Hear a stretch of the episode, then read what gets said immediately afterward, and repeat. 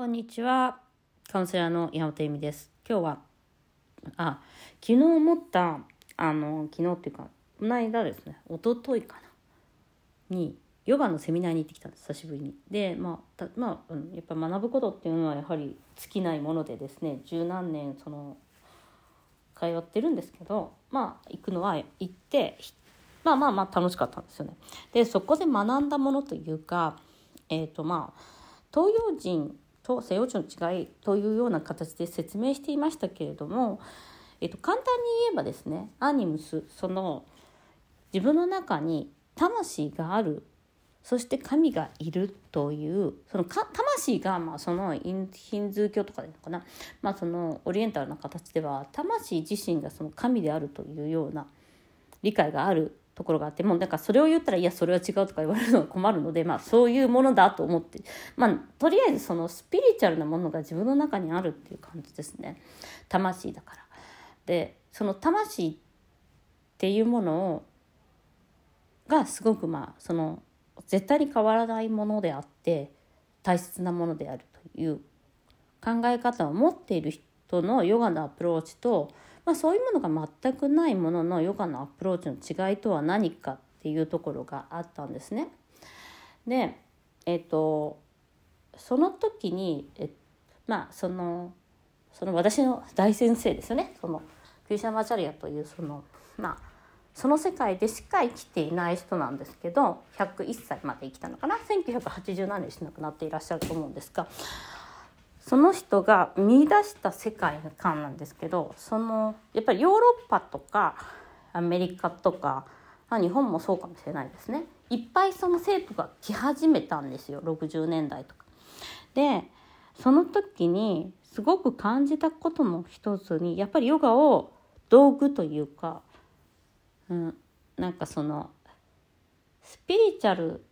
えー、神の教えで魂を救う作業であるにもかかわらず、あのライフ、人生を救うようなことを望んでいるっていうような言い方をしていました。なるほどなと思ったんですよね。で、その人生を救うかどうか、その人生をそのね、セービング、えっとライフセービングプログラムっていう言い方をしてましたから、えっと人生を救うプログラム、本当はのえっとそのサンスクリット語で言うと、えっと、えっと、うんと魂を、えーうん、戻すというか、魂を、えー、救うっていう言い方をするのかな、ちょっと違うかもしれないけどね、えっと覚え書きがあった魂のそのプログラムだったんですね。えっと、東洋人、そのインドの人に教えるときは魂を救済、魂救済プログラムって言えばいいのかな、うん、そうですね、あのだったのが、あのそうだね、アートマシューティクラーマ、うん、魂をえっときれいにするっていう感じか、うん、のセッションっていう、だから魂を、うん磨いていくかセッションなんだけど、同じセッションをするときに、えーと、コンセプトの違いっていうのがあって、人生を救うプログラムという言い方をするんですね、ヨーロッパ人には。で、ああなるほどなってすごい思ったんです。っていうのは、例えば私が、うん、カウンセリングをしていて、まあ人生の危機というものに向き合います。多かれ少なかれね。それは結婚の危機であったりとか、アイデンティティの危機であったりとか、うん、まあその依存系の方だとね、食べ過ぎちゃったら食べ過ぎる危機っていうか、そういうふうにして目に見える世界の危機にぶち当たっていくのがカウンセリングを始める理由の方が多いですよね。何かうまくいかなくなってしまう、人生の見える世界がね。でそれはトラウマであったりとか、親との体験であったりとか、他人からの言葉の暴力であったりとか、いろいろなんですけど、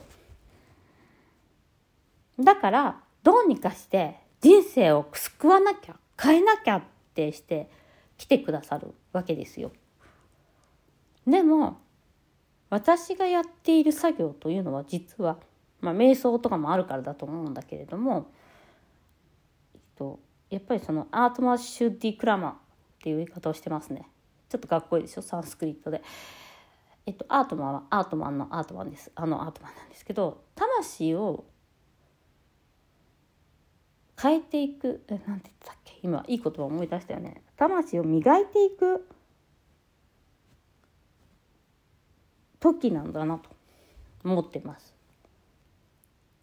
だから、もちろんヨガのアプローチだとアートマシュティグラマってなんかこう結構厳しいポーズとかをどんどんやっていくようなあのうんプログラムなんですけど、その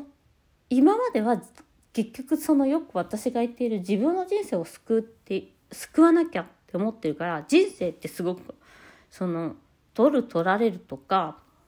損するとかそういう目に見えるものですごくとらわれてる方が多いじゃないですかね。それこそ昔のあの参考じゃないけどそのうんねスペックのいい人とスペックっていう言い方をするよね。スペックのいい人と結婚した方がいいよとか、もうものになってる。で結婚自体もね。でも魂の欲求っていうのは子供を見たいとかセックスをしたいとか愛し愛されたいってなった時に違うものが見えてくるんですね。でその魂を磨く作業に変えていかなきゃいけないんです。だからいつも得する損するばっかり考えてちゃダメだよとかっていうことを私がよく言ってるじゃないですか。でそれはお金だけではなくて自分ばっかりとか得する損するみたいな感じで、これは得するからやろうとかこれは損するからやんないとかあいつばっかり得してとか、そうじゃなくて自分が自分も相手も得する方法っていうのはまず自分がと自分で自分を満たせるようにならない限りはすぐに損得に行くのだよっていう話をしてるんですけど、まさにそれが魂を磨いていく作業だと思ってます。損得をやめるっていう目に見える世界に左右されない、それは心の豊かさっていうものがその魂を磨く作業をしない限りは、まあ、まあ実際のリアルな世界の豊かさも見えないということになる。見えるか見えないかの問題なので、だからそこはね、魂を磨かなきゃいけないんです。だから大変なこともあると思うんですね。だから誰かを許すとかもそうだし、その苦しい思いをすることもそうだし、例えば瞑想これや続けてくださいとかもそうだけど、えっと、魂が磨き続けないといけないんです。で、だからまあそれ人生を救うっていうのはまあ確かにそのモラハンにあってるとか浮気にあったとか何十もセックスネスで子供ができないとかそういうので、じゃあ自分のまず人生を救わなきゃいけないんだけど、元に戻ってくる場所は魂なんですよね。魂を磨くっていう作業の。だからよくなんか不思議がられるんだけど、絶対に人を恨まない、えっと、離婚する時とかに本当に気をつけなきゃいけないことっていうのがあって、それは、えっと、恨まないとか憎まないとか相手からいちえんでも多くお金をもらわないとかそういうことなんです。なんかね、それを言うと間違う方がいるんで、なんかじゃあ全部渡せばいいじゃんとかいうことじゃないんですよ。権利っていうのがあるからちゃんとそれは権利はもらってください。だけどこう相手を傷つけようとするためにいちミリでも多く傷つけようとするために、えっと、嫌なことを言ったりとか子供を使ってあなたがいないからとかそういうふうになんかいろいろやるんです人は。でもそれをやめようねって言ってるんですね。そのでそれは本当に魂を救う磨くっていう作業だと思います。だから魂を磨くので泣いてもいられないし誰かのせいにもしてられないんですよ。だって魂を磨く作業だからこれは。うんでそれの魂を磨いた先に何があるかっていうのは見えないし、何も言えないんですよね。で、でも魂を磨く、その魂を、そのスピリチュアルなものを、自分の大切なものをあの成長拡大させていくっていうことでしかないので、そこはやっぱり、えっとまあ、言葉を変えてそのライフセービングっていう言い方をするんだけど、だからその言葉が変わるとなんかみんなサバイバルみたいに思っているけど、違うよ、サバイバルじゃないよ。だから生き残りゲーム、人生は生き残りゲームではなく、魂を磨くゲームです。それを変えていかなきゃいけないの。自分は勝手にハンガー、ハンガーゲームスみたいなことしてんのよ。あのそのゲームやめないみたいな感じなんですよね。だからそのゲームをやめるとき、そのずっとやってたから、そのゲームもそれは我慢ゲームであったりとかもするし、えっとお怒りゲームであったりとかもするし、でもそのゲームをやめていかない限りは、でもそれはライフセービングは本当はだから、うん、魂の部分があるんですよね。もちろんその魂っていう言い方をするのか、ソウルという言い方をするのか、ハイヤーセルフという言い方をするのか、神という言い方をするのかはいろいろなんですけど、そのなぜかっていうと、現象の中ではやっぱり大きい方がいいよねとか、多い方がいいよねとか、若い方がいいよねとか、頭がいい方がいいよねとか、もうすぐそういうことになっちゃうから、魂は見えないものです、五感で触れないものですってなった時に、あなたは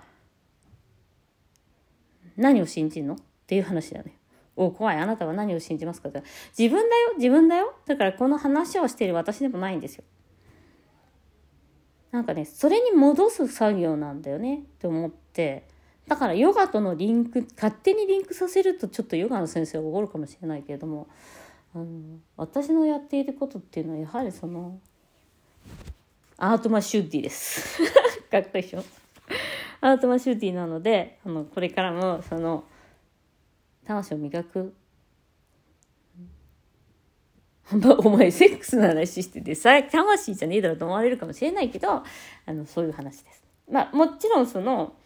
中のもう一つのちょっと面白い話があるので、その子供を産み育てることについてのお話とかも、そのヨガの世界ではね、こう見えてますっていうのもお話ししたいなと思っています。ということで今日もご視聴ありがとうございました。